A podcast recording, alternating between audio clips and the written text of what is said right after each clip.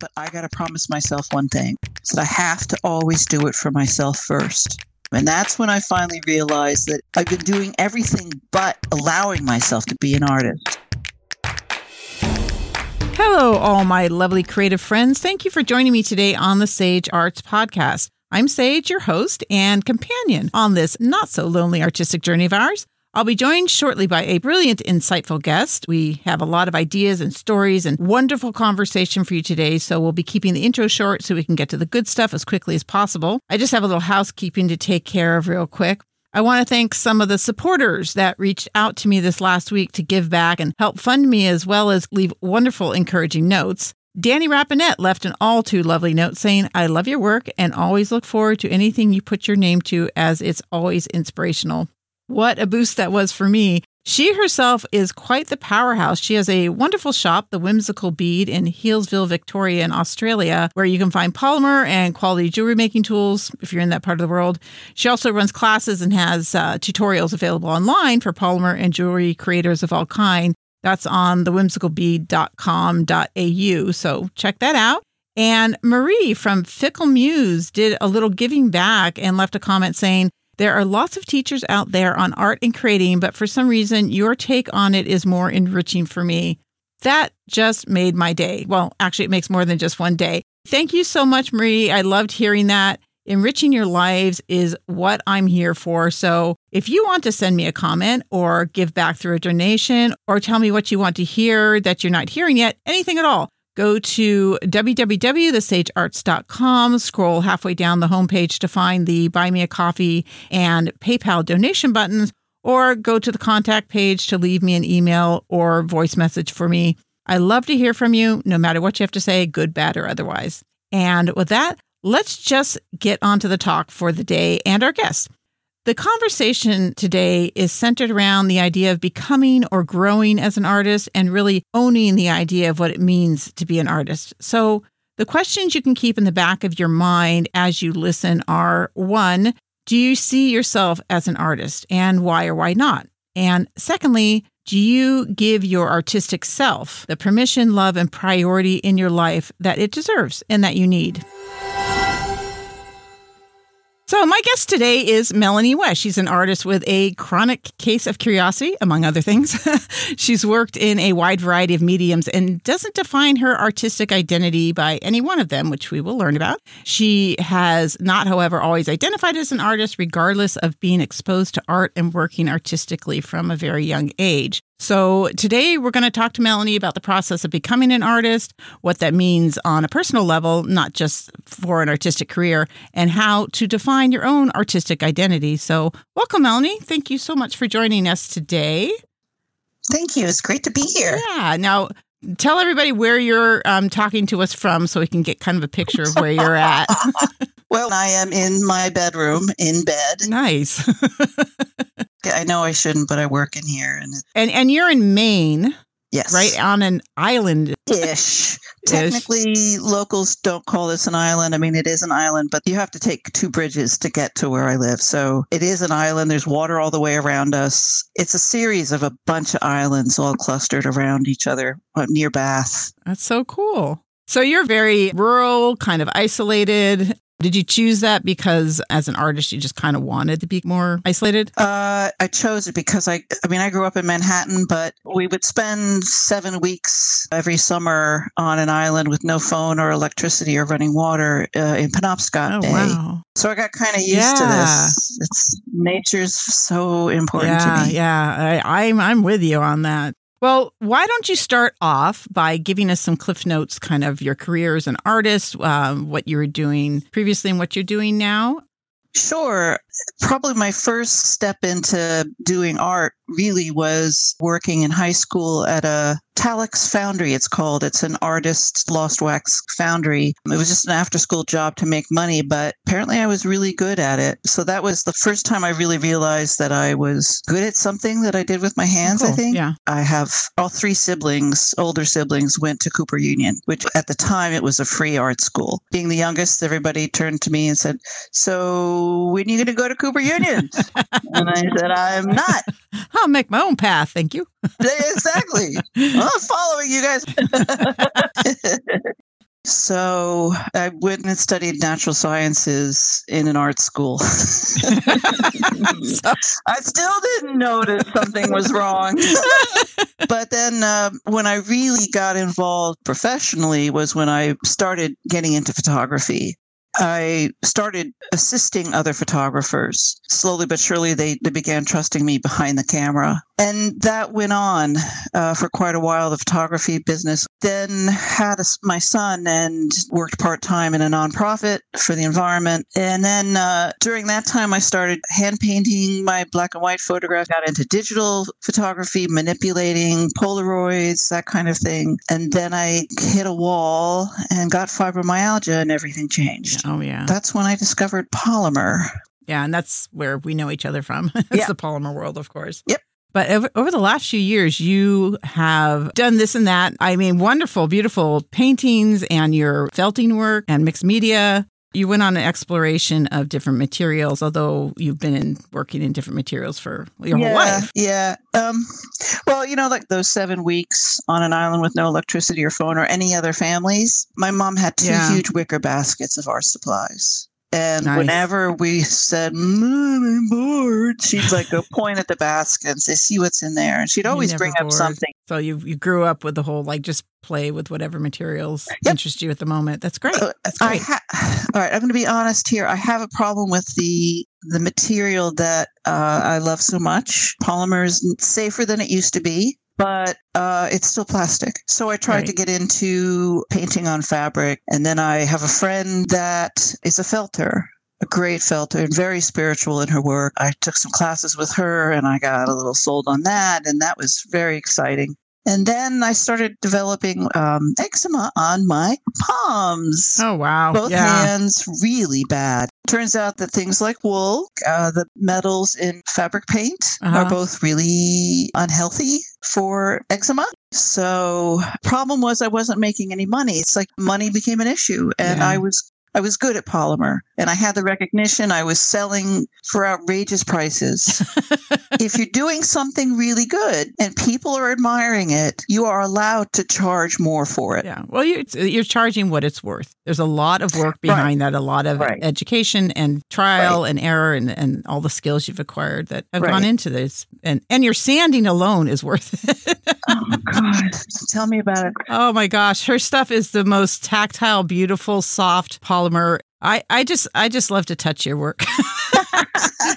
Well, okay. So when I got back to polymer, one, it felt fantastic. But I also got to find ways to do it so that I don't have to sand as much. Your limitations define your style. Mm-hmm. And my limitation right now is my hands. So I'm changing how I'm working, and that changes what my work is looking like. But that's okay, because I just spent 3 years working on patterns in fabric. And my brain is ready to play with pattern in different ways. So I really think that even when I was working in photography full time, I would take a class at least once a year in something entirely different just to shake my brain up a bit. Yeah, we're always learning. It's good to throw something new in there. Well, we got a lot of background on you. I don't know if I should do the get to know you questions. Whatever you want, darling. Well, let me ask some of the basic ones that I personally find interesting, I guess. Are you a planner or a pantser? Do you plan your creative work or do you make it up as you go along or a little of both? What's your approach? Well, 100% of the time, if I draw down an idea, it's done. It's out of my head. Yeah. Even if it's a loose drawing, it becomes too concrete in my head. I'm impulsive anyway. This is why I won't do commission work. I can't have limitations from other people. I'm already limited enough. So I have ideas all the time. I have a partner who is also extremely creative. He's a welder.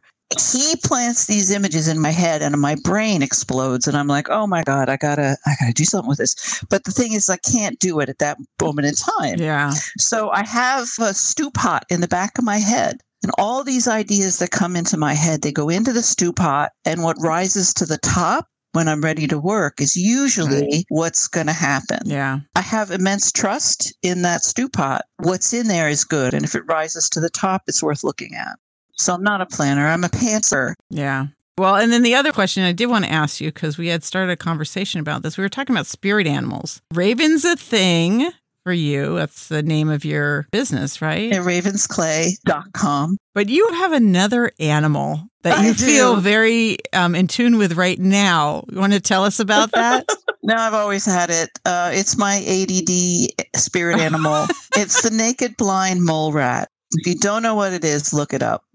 Yes, they're naked. They're pretty much blind, and they live underground the entire time. Mm-hmm. And they don't use eyesight. They use their sensitive whiskers and their really sensitive hands and their really sensitive nose. And they basically are nudging their way, digging, smelling for grubs. They're also very community-minded. They live with brothers and sisters and uncles and aunts and stuff like that. They're community, which is great. But for me, I don't always know what I'm going to do, especially when I come up against a problem. As long as I don't have fixed outcome ideas, I take problems as opportunities. You know, you get an idea for a pattern or a cane and you're like, how the heck am I supposed to make that?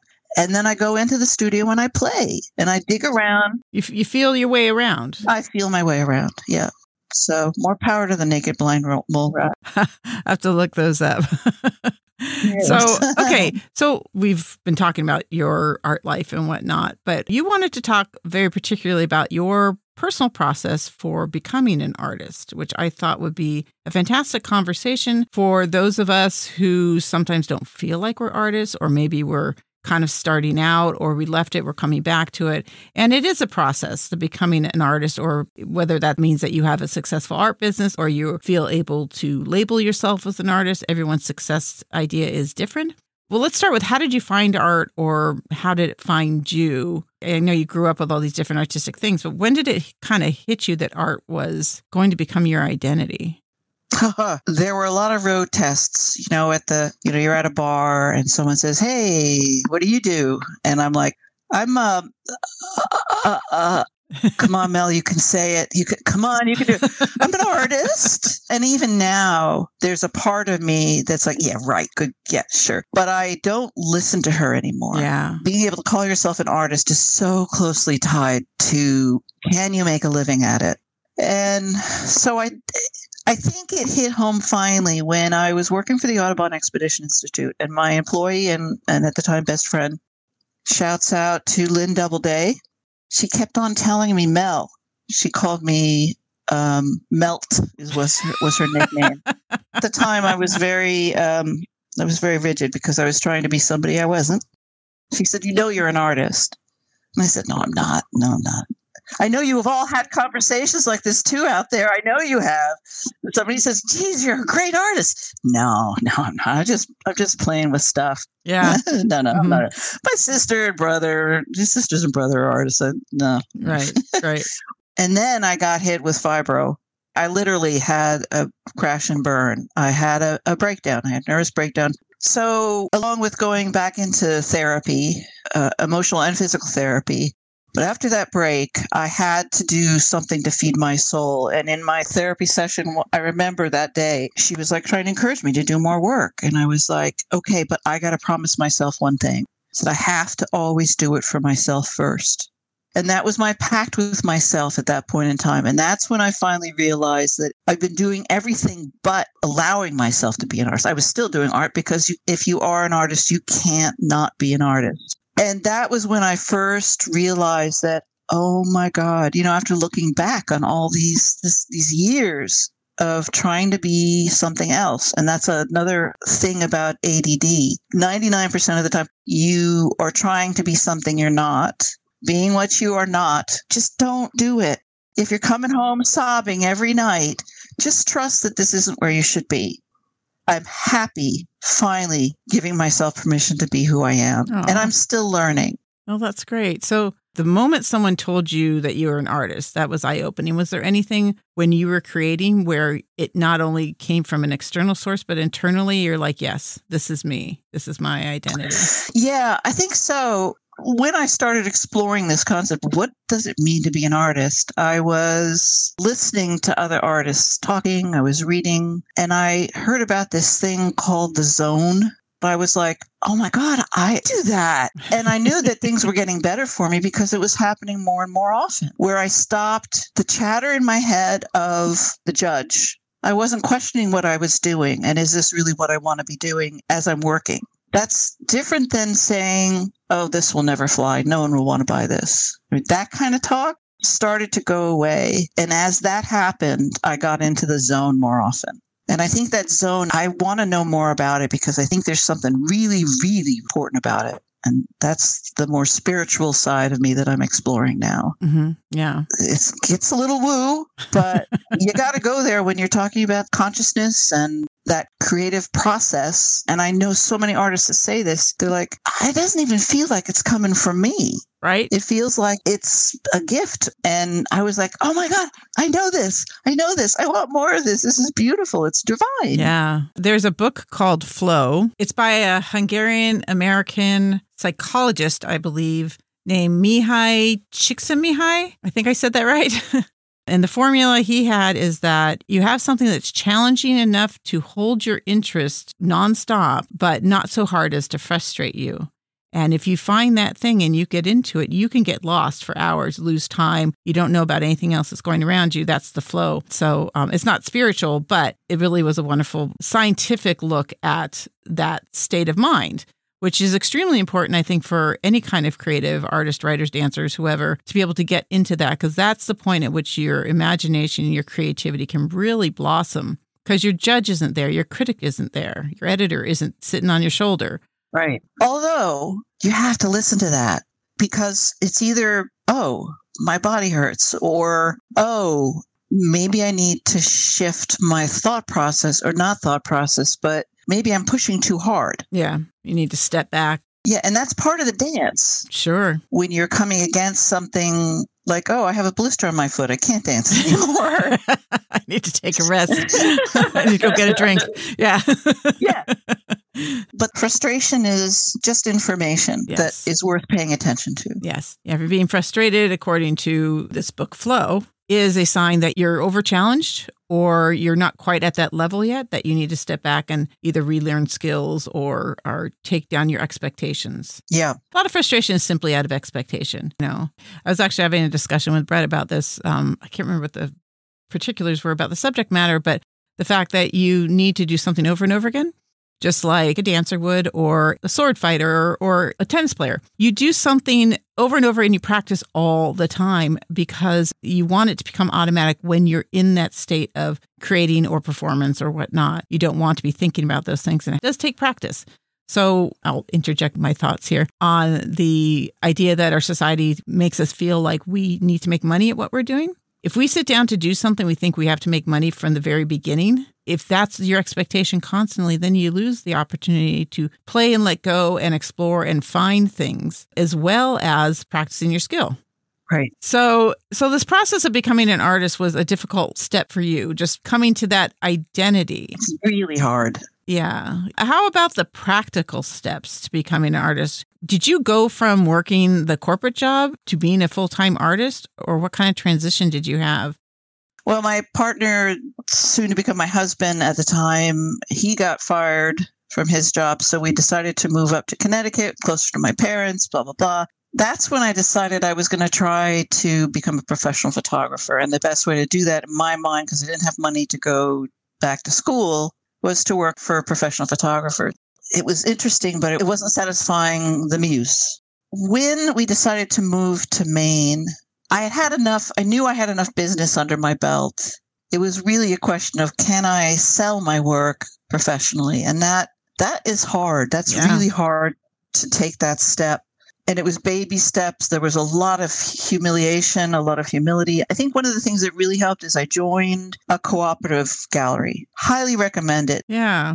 So is that what you did? Like, you left the corporate world and you went to photography, but eventually you went into gallery selling? No, I worked in nonprofit, still doing artwork, but that's when I crashed. And that's when I was just doing art for my soul. And I mean, I still only do art for my soul, but now I need to sell it. But you didn't think of yourself as an artist then, right? I didn't. I was doing lots of presents, lots of gifts to family. Yeah, right? Yeah. Look at this photograph I made and framed it for you. Merry Christmas. But I learned how to sell working at the gallery in Belfast, Maine. Then I had friends who knew something about selling art, and I listened to their advice. And then really it was mostly just going and knocking on doors. By the way, if there's any artist reps out there that want to represent me, email me, okay? We'll have our information at the end of the show. So. We will. But. So the question really is at what point did you say, I'm going to become an artist? Because you're a full-time artist.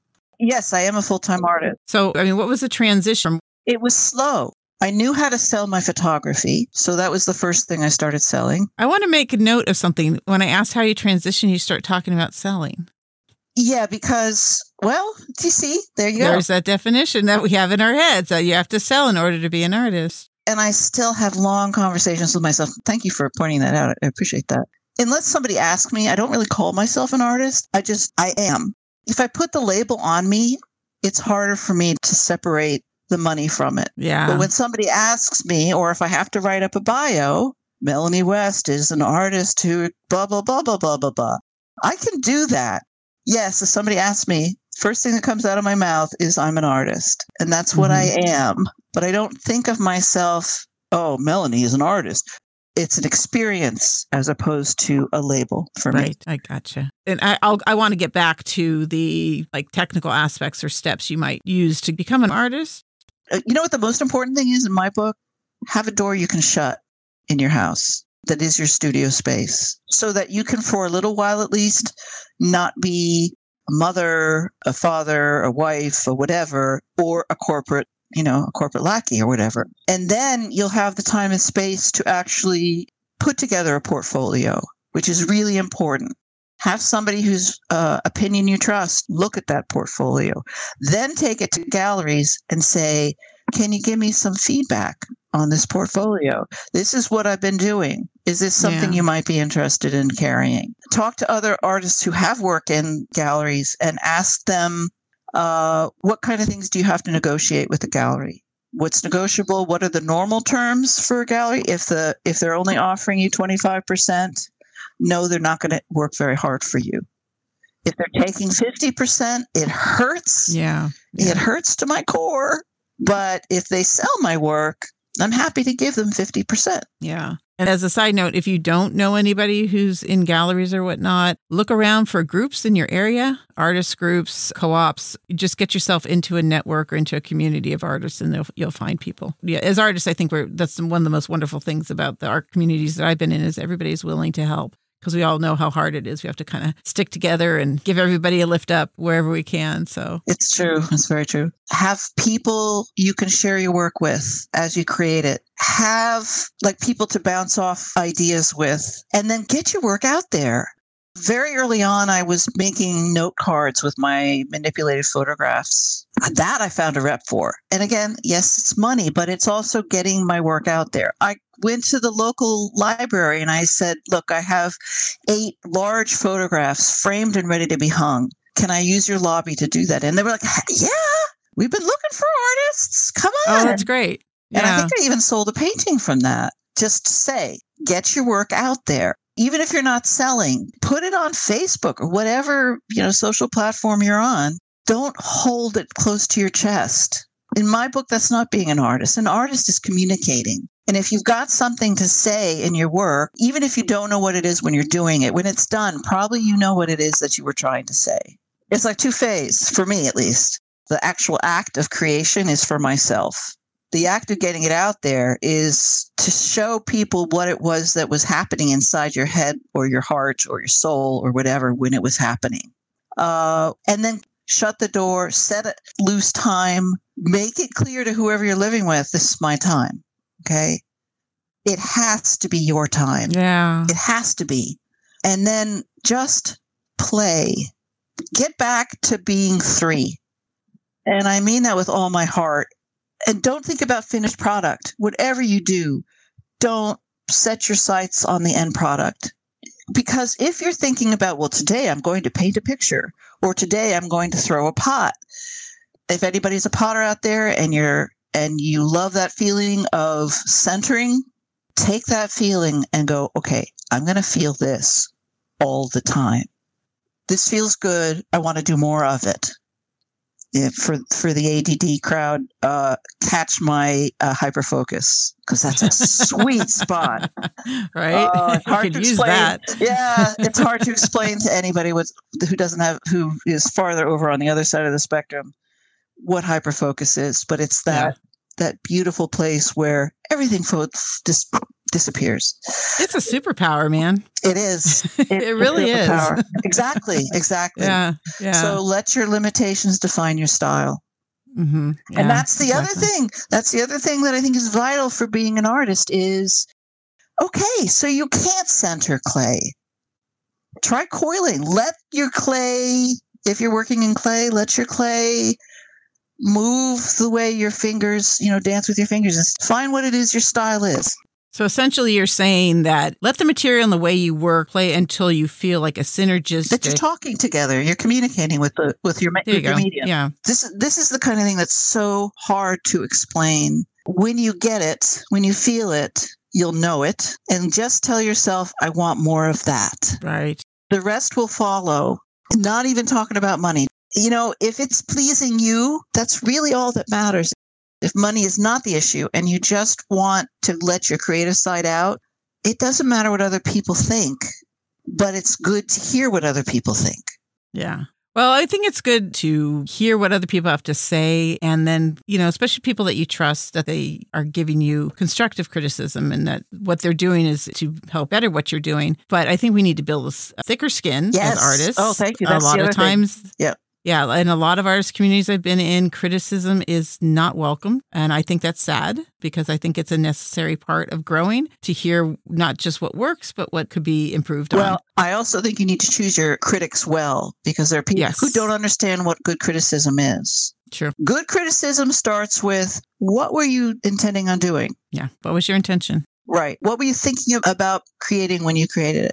The second question a good critic should ask is, do you think you got it? Mm-hmm. So you lead them with questions and they'll come up with answers themselves. Sure. 9 out of 10, they'll realize, oh, the balance on this is off, or there isn't a place for my eye to rest, or whatever it is. Choose your critics well. I have 3 critics as well as Facebook, and I have a couple of really good friends who are artists. Well, one just thinks everything I do is wonderful, and that's great, but I'm like, that's not helpful. Right? I have a couple of others I can send photographs to, and they'll go, can you tell me what you were thinking about when you were using those colors? Mm-hmm. That kind of thing. Yeah. Or I'm finding that these colors are kind of blending together. Is that what you intended? That kind of thing. So find your critics, ones that will help you as a naked blind mole rat going through, feel your stuff out. Yeah, that's great. So get your own space, play. And play and play and play. And play and play and play. Find people to share your work with. Find somebody who will help you grow your work through positive critique and questions. And then how about routines or commitments? Are there things that you think that you really need to do on a regular basis? Should you be working on it daily? Those kinds of approaches. Yeah. For some, that works great. I hate being told what I have to do, especially by myself. I do it, but if you can do it with love for yourself, do it. I'm at a point where the addiction is so strong that I have to have discipline to not go into my studio nonstop, or my body tells me not to. Then I have to draw on my tablet. I think that early on, even if I wasn't touching clay per se, I went into my space every day. Yeah. Even if you can't do anything else but just tidy up, or just to stamp that space with your creative energy, which is, in my mind, it's a thing. It's a real palpable thing. Yeah, just show up and see what happens. Or, I know people who are just like, it's got to be only on the weekends. Then on the weekend, set a time. Honey, in the mornings when I'm best at this, I'm going in and you won't see me on Saturday morning. So prioritize it, but work on your own schedule. If you can't work every day, you can't work every day, but it should be a priority when the time is available. In a loving way. Yeah. It's something you're doing for yourself. It has to be. So a lot of people will tell you, you need to find a niche. You need to have a particular medium, you need to have a particular style, you need to be doing things in series. There's all these kinds of recommendations, but what do you think is most important about approaching any kind of focusing of your artwork? Okay. If you want to sell, I think your work will get a better reputation if you are recognizable. Having a recognizable style. Style or medium. Those who don't know, I post almost every day. 2 artists. And please don't bombard me with, share my work. I find artists whose work I want to share. And there are some artists out there who are all over the place. Like, I make jewelry because I know it can sell. I'd probably be making totally useless vessels and totally useless teapots because I love teapots. I've been threatening to get into painting with polymer. When you're starting out, I think that exploration is vital. You don't need to find a voice yet. You just need to find what gives you immense pleasure and then play with it. And listen to it, right? And listen to it. And only when you're comfortable with your medium or mediums and comfortable with knowing what gives you pleasure, then start looking, if you want to sell, then look at how can you do those things and sell at the same time? And where's that market? So you're not necessarily saying find your niche or do a series. Just listen to yourself first. Yeah, you have to. And then work it from there and then find the market that fits. Yep. I wholly agree. Well, that's 2 of us. I don't think we're alone.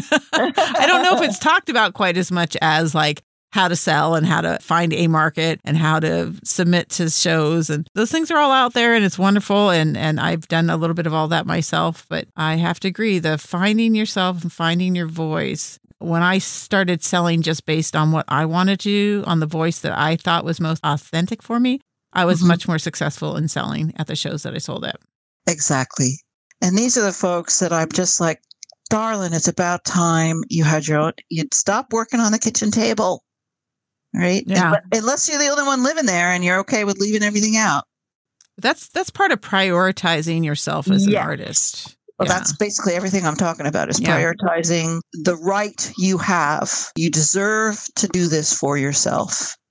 Yeah. Because if you don't, what is life about if you're not feeding that part of your soul? Yeah, absolutely. And that's true for anything. You know, if you're into model trains, you know, and it gives you immense pleasure, what is life about if you're not indulging that? You even just to some degree, you have a room to do your model trains and think of it that way. Yeah, prioritizing your passion. And I think that's a big part of enjoying life and just being human. I think our passions define us more differently than animals, than our thumbs do. Yeah. Some animals actually do have thumbs, even though people say that's what defines us. But yeah, our passions, our desire to create, our desire to have something outside of ourselves become a reality in our world. I think that's what really is the core of what makes us human. And I think it's very necessary. And I think the happiest people are the people who have that and prioritize that. Mm-hmm. I agree. Yeah. So we've kind of worked into one of my final questions, what it is that defines success for you as an artist. Number 1 is if I make something and it hums, I'm happy. That's so great. I love that. And then if I put it out into the world and somebody buys it, that's the second part, because I have to name that as an integral part of my life as a professional artist. I get such spiritual soul healing when something has come out of my hands. It's not an ego thing. It's like, that's what I'm trying to say. Okay, small tangent, but it's related. I love nature shows where the photography is everything, especially like underwater. You know, the crazy parrotfish shows up and looks at the lens and goes, boop, boop, boop. I'm like, oh my God, I want to make canes like that. And then I managed to make not only canes like that, but maybe a necklace too with those canes. I'm like, and then I don't care if anybody else sees the parrotfish in there. But I want to be able to know there's a parrotfish in there. Yeah, exactly. That's your story in the piece. That's my story. Yeah. However, at shows I think it was probably also at the Philly show, upstairs, it's at this convention center, and upstairs there were neurologists or something in their own conference. And they, at break time, they came downstairs and they were looking around. And this woman came up to me and she looked at one of my bangles and her mouth opened. She went, neurotransmitters. I was like, my eyes just opened up and I said, oh my God, yes. That's so awesome. And that just brought everything back to me. I was like, I didn't know I was making neurotransmitters. I just knew that something in the pot back here in my head was saying, make this form, this pattern. And I would, and then I needed her to come to me and tell me that was neurotransmitter. And that's what I look for as an artist, is when I can put something out there and somebody sees something either that I knew was in there or wasn't in there. It's like they're seeing you. Yes, exactly. Yeah. Yeah, exactly. Like my friend who kept on saying to me, Melanie, you're an artist. Mm-hmm. Like, no. But you got to be open to that. You got to be open to people offering these things that they see and then realize, yeah, they're seeing me. You know, it's something else. People who want to sell their work but can't because they don't want to let go of it. Yeah, that is a thing. Yeah, it is a thing. And this has to do at least in my experience, this has to do with the same thing of, you know, you have an idea of how you want something to look, you make it the way you want it to look, and you succeed. You don't want to let go of that because you've put so much into the end product. For me, the only thing I want to put into my work is I want to be able to look at it and go, okay, that says enough of what I wanted to say. I feel it. That's the humming. Then I'm like, okay, now I can let go of it because now somebody else might also hear that hum. Because then I get to make more. If you're in process instead of outcome, then you just want to make more. Yeah, and sharing. And sharing, yeah. Yeah, I love that. So basically your version of success is getting that satisfaction from connecting to someone else as well as selling. And I like that you say that because I think there's a hypocritical kind of message that we end up with, that we do feel like we have to sell in order to be defined as an artist, you know, whatever label it is. But at the same time, we feel ashamed of selling our art because it's personal and it's something that should be above commerce in some way. Or there's some voice in the back of your head saying it's not good enough. Even if somebody's willing to pay for it, they don't realize it's not good enough. I know. That was me. Everybody. It's very hard. Everybody, yeah. But yeah, we're taught that money will define our position. Yep. But then also as artists, I don't know if we're taught this or we just feel this, that the art should be above the sales. But it can be a very important part of defining your own success. And I think if it is that for you, you should own it. And hopefully it comes from a very authentic place like what you're saying, that it's because it's connecting and sharing and someone else is seeing something in your work that is so wonderful. They want to put money out for it. They want to own it. They want to take you home with them. Embrace it. This is all about self-love. It really is. Yeah. And it's a hard thing sometimes as an artist. It's horribly hard. Mm-hmm. We have a lot of things to contend with, but at the same time, the things that we struggle with as artists, you know, as creative people, are the things that are going to help us create. And it's something we can pour into our art. So we have that as an outlet as well. So great. Well, we solved that problem. Yeah, right. Done. All right. Well, the last question I always like to talk to people about, because I think this is so important, is what kind of new or novel experiences have you had recently that feed your muse? The community that I live in has a dock on a tidal river. All of that is where I go to get inspired, whether we're crabbing and giving our dog the green crabs, which are invasive, and throwing the red crabs back. I'm sitting there looking at the crabs and I'm looking at the colors and the spots and the forms on there and the little pointy things around their eyes and the way the eye sort of goes back in, the joints and how the joints are made. I have a constant curiosity. It's like a chronic curiosity about the natural world. Yeah. Always have, always will. That's what comes out in my work in one form or another. I'll see it wherever I go. Paul accuses me of bad driving because there's a bald eagle. We have lots of them, but there just happens to fly over the car. I'm like, eyes on the road, Sorry. So for you, it's really just going out into the natural world and finding that thing that fascinates that inner child. That's what I'm hearing. Does that sound right? Yep. It's always been there, playing with mussel shells and seaweed, you know, and having them relate in some way. So going out in the world and putting your hands in it. Yes. Touch it, unless you're interested in things like flame work and stuff. I don't know. Well, yeah, not the dangerous stuff. Hopefully. All right. Well, I think we'll go ahead and wrap it up. Thank you so much for joining us and talking about your experiences. You have so many stories. 105. That's how old I am. You look fabulous for 105, I have to say. Amazing. So why don't you tell people where they can find your work online and how they can connect with you? Yep.